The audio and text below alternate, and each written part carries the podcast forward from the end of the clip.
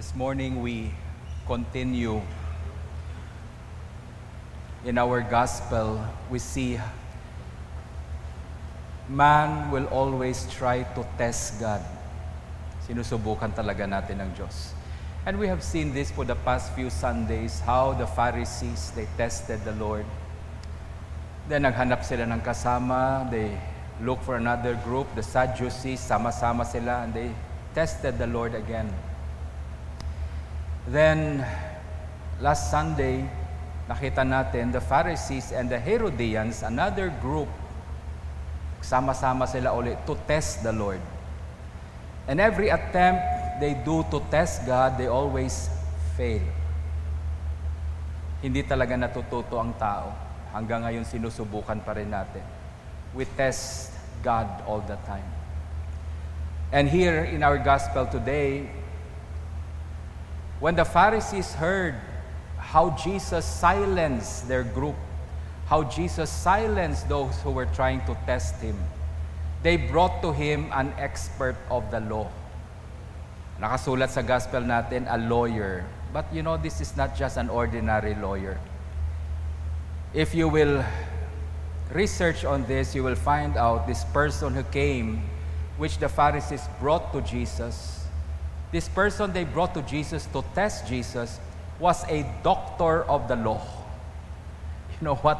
What does it mean when you are a doctor of the law? It means that you know the law of God, the law of Moses, to be specific. This person is a scholar, this person has dedicated his life studying the law of Moses. When we speak of the law of Moses, we refer to the five books of Moses Genesis, Exodus, Leviticus, Numbers, Deuteronomy. And much of God's commandments are written in that five books of Moses, where, which we call the Torah. And so itong expert of the law na to, you know, he was a very intellectual person. As far as the law is concerned, he's very knowledgeable. And so they came to Christ with a question. That's how you test someone. Amen? Kaya nga, malalaman ko ko yung bata matalino. Hindi sa sagot ng bata. I will know if a child is intelligent by the questions he make. Kaya pag yung bata tanong ng tanong, tanong ng tanong, minsan dahil hindi natin masagot yung tanong, ay hipos. Okay? Nakukulitan tayo. But the child who asks questions all the time, that is very intelligent. Kaya try as much to answer the questions. Okay? And so they tested Christ, this very brilliant mind, this expert of the law. He tested Christ. Kaya nung tinitingnan ko siya, sabi ko, sayang yung talino ng tao na to. You know, sa sobrang talino, pati Diyos, susubukan mo. And so he tested Christ and he, he asked Jesus with a question. Wala namang problema kung magtanong, di ba? There's no problem with that. When children ask, you have to answer them. You know, I like the children when they ask questions because they ask to learn. They want to learn. Merong mga tao nagtatanong ng questions sa'yo, alam naman nila yung sagot. At kung bigyan mo ng tamang sagot, hindi naman tatanggapin yung sagot mo. Sinusubukan ka lang talaga. This man was testing Jesus. He was not there to find out, to learn from Jesus. He was testing him. Baga kung sa salita, sinusubukan niya lang kung matalino ba talaga to. Okay? And so he asked a question to him, Teacher, which is the great commandment in the law? You know, there are how many commandments of God? Ilang commandments? Oh, Ten Commandments. Saan nakuha yung Ten Commandments na yan?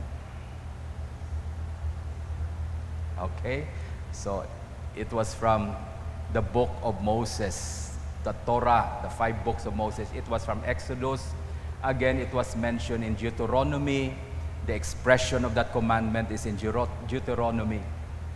There are Ten Commandments, but out of that Ten Commandments, there are other laws. Okay? Out of the Ten Commandments, there are other laws which were expressed. And if you study the, the five books of Moses, the Torah, you will find out there is actually six, there are 613 laws. 613 laws. Puro mga bawal, wag bawal ito, bawal. Pag binasa, binasa mo yung five books of Moses, ang daming bawal dyan. And all those 613 laws, they came out from that Ten Commandments. Okay? And the lawyer was asking Jesus, of all the 613 laws sa kadami-daming commandments na yan, sabi niya kay Lord, Lord, saan ang pinaka-importante? Which is, of this commandment is number one. What is the primary commandment? What is the most important commandment? What is the greatest commandment? He was testing him. And Jesus said to him, You shall love the Lord your God with all your heart, with all your soul, and with all your mind. This is the first and great commandment. And the second is like to it you shall love your neighbor as yourself. Anong sinagot ni Jesus sa kanila? Well, Jesus answered them. He took his answer from the two books of the Torah. He took it from Leviticus, from, from Leviticus, which says, You shall love the Lord your God with all your heart, with all your soul, with all your mind. Then the other commandment from Deuteronomy, you should love your neighbor as you love yourself. Kumuha si Jesus doon sa book of the Torah. The greatest commandment, hindi niya sinabi, okay, commandment number one, commandment number two. He took it from the Torah itself. And he took the very essence of the law. And that very essence of the law is love. Yun talagang pinaka-essence, ang pinaka-foundation ng law ng Diyos is love. Kaya kung titingnan mo yung Ten Commandments, if someone will ask you what is the greatest commandment in the Ten Commandments, sasabihin mo commandment number one. Di ba? What is commandment number one? I am the Lord your God who brought you out of the land of Egypt. You shall have no other gods but me. Amen. Worship the Lord your God only. You shall have no other gods. It was a commandment of God for the people of God not to commit idolatry. You shall have no other gods. But what Jesus quoted bakit kinumand ni Lord sa Ten Commandments that we should have no other gods but only God? Jesus quoted the spirit of that commandment in what he said here, quoting from Leviticus. He said, You shall love the Lord your God. The reason why we should not worship other gods is because we should love the Lord our God. Yung Ten Commandments, yung first commandment was a negative. Huwag niyong gawin ito. Bawal ito. You know, don't do this, don't do that. But Jesus took the expression of that commandment on a positive way. Hindi yung wag niyong gawin. Itong sinasabi ni Lord, itong gawin niyo, love the Lord your God with all your heart, with all your soul, with all your mind. My dear brothers and sisters, the commandments of God is an expression of God's love for us. He commands us, and if you look at the commandments, lahat ng sinasabi ng Diyos yan, hindi yan para sa ikasira ng buhay natin. The commandments of God just expresses how much God loves His people.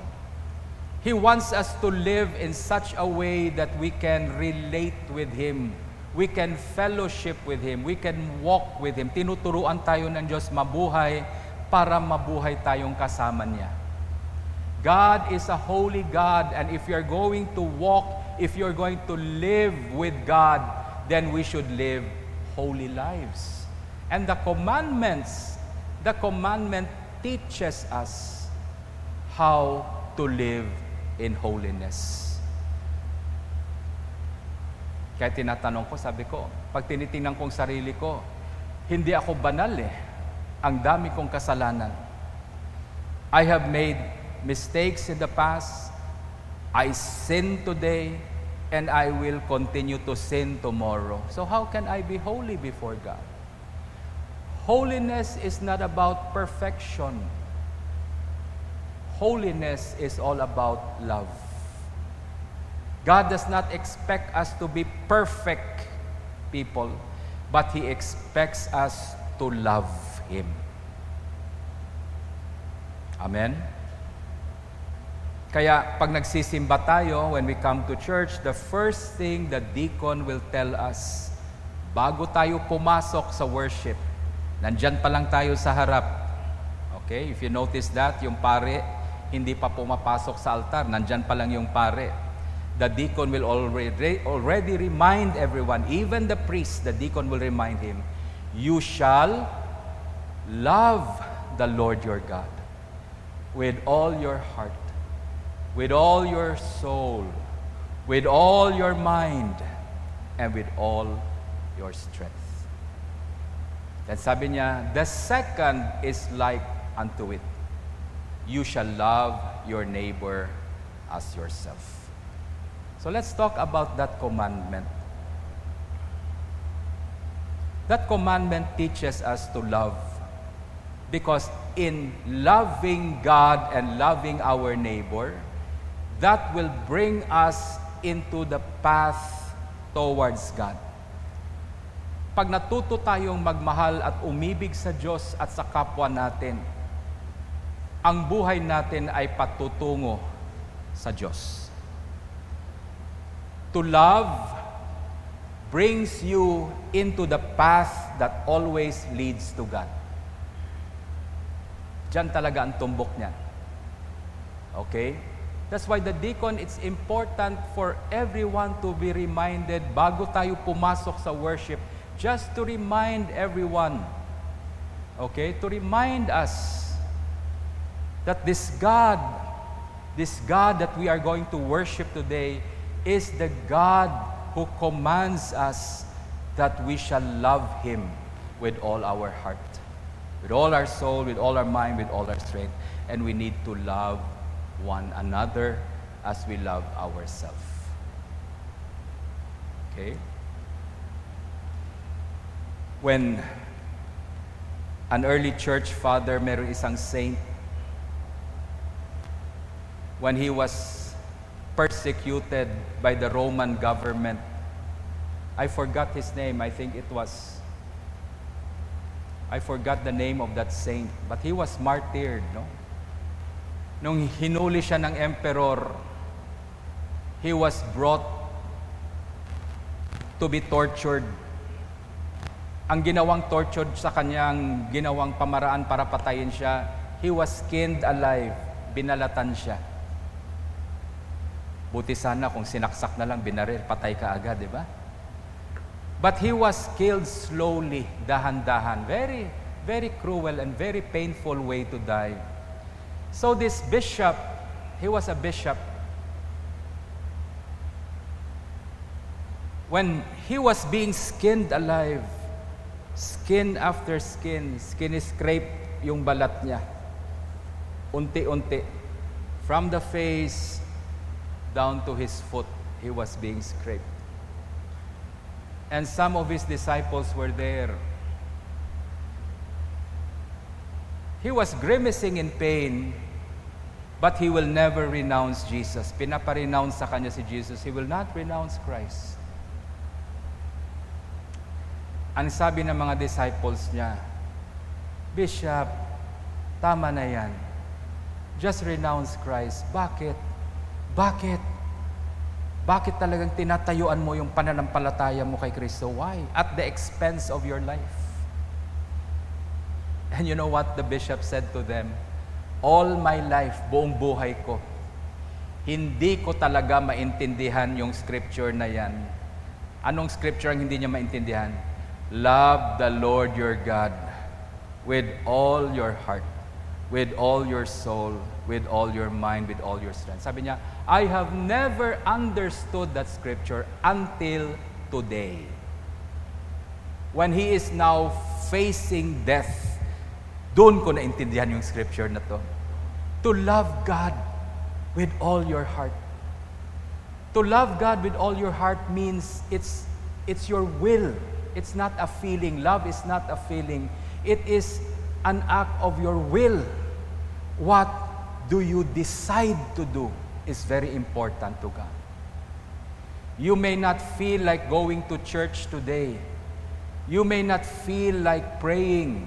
You may not feel like worshiping God today. Parang tinatamad ka pupunta dito. Okay? But nevertheless, you choose to come to church kahit hindi mo feel. Kahit wala kang gana, pumupunta ka. Why? Because you're acting on your heart. Your heart is where your will is. That is where your convictions are. Ano bang desisyon mo sa buhay mo? If you're going to love God, don't love Him with feelings because feelings, they change, they come and go, it's fleeting. If you are going to love God, you have to love Him with your will. You have to train your will to be inclined to obey God always. Yan ang ibig sabihin yan. I may not feel like forgiving someone who offended me. May mga taong nasaktan ang loob ko. But before the day ends, I have to forgive them. Am I enjoying it? Gusto ko bang patawarin sila? Hindi. But the scripture says, don't let the sun go down on your anger before the day ends. You decide in your heart, I will forgive them. Nangingit-ngit ka sa galit, tumutulo yung luha mo sa lungkot, pero ang sinasabi mo, pinapatawad ko na sila. In other words, I will not think bad against those who offended me. Kahit na masama ang loob ko. Kahit malungkot ako dahil sa ginawa nila, hindi na ako mag-iisip ng masama sa kanila. I will not retaliate. Hindi ako magbalos ka na ron. That is a decision you make. That is how it is to love. It's not a feeling. My feeling tells me I want to scratch them. My feeling tells me I want to hurt them. But my will has decided I will not do that. Amen. If we are going to love God, we are going to love Him not with our feelings. We have to love Him with our will. Decide to love God. Kaya pwedeng iutos sa iyo yan.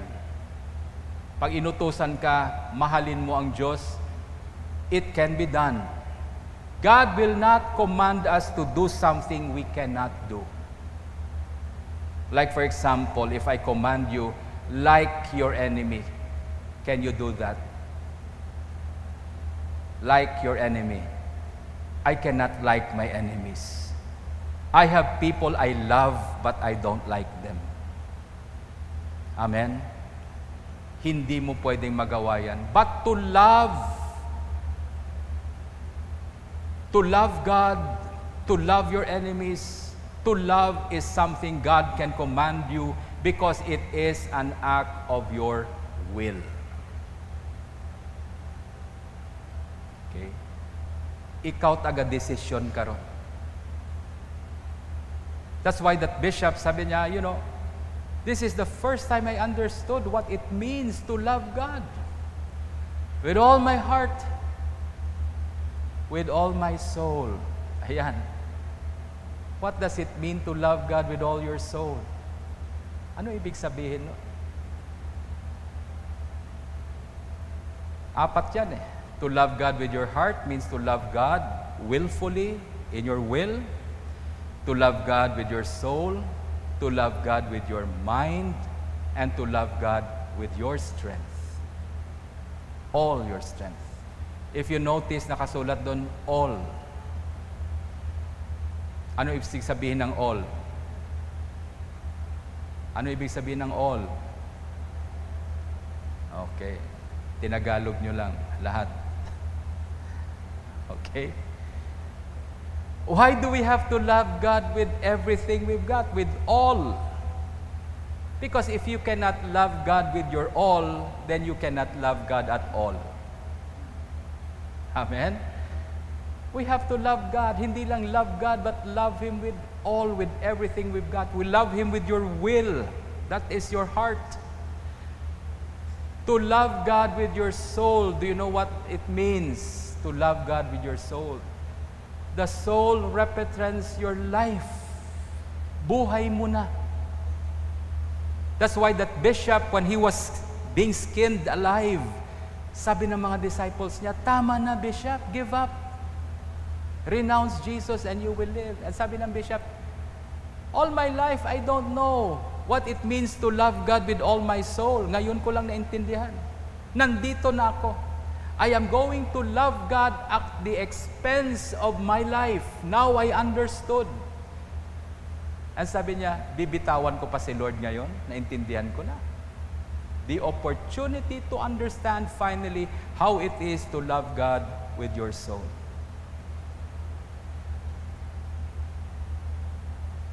To love God with your mind means to love God with your intellect. To love God with all your strength, service. All those things. Then the deacon would remind us sometimes, sabi niya, then it's good that you love God with all your heart, with all your soul, with all your mind, with all your strength. But you have to love your neighbor as you love yourself. It seems like there are two commandments but it is just one commandment because you cannot do the other without the other. To love your neighbor is an expression of your love for God. To love God is the basis why you love your neighbor. That's why magkasama yung dalawa na yan. It seems it's two commandments, but it's actually just one commandment. Love the Lord your God, then you love your neighbor as yourself. It is a challenge for us. It's very difficult to love your neighbor as well. To love the people around you. It's difficult. Mahirap. But that is what the Christian life is all about. Amen? My dear brothers and sisters, let us reflect on these commandments. These are not just sayings that we do in the church. This is a commandment of God. Bigyan natin ng pansin yan sa buhay natin. Let it come into your mind. Why? Because one day, when we are going to be standing before God, we will only be judged by one basis. We will be judged by God. Only. Isa lang yung babasehan ng Diyos sa judgment natin. We will all be judged by how we loved. Yan ang tatanungin ni Lord sa iyo. Everything. And even in our Christian life, our spiritual life, how we go forward, how we grow in our spiritual life, it is all judged by how we love. I don't care if you memorize the Bible.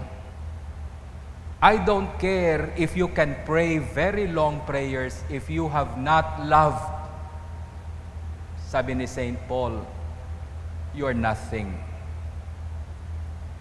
Because as we stand before God, we are going to be judged on the basis of love. Yan lang. At yan paminsan yung nakakaligtaan natin.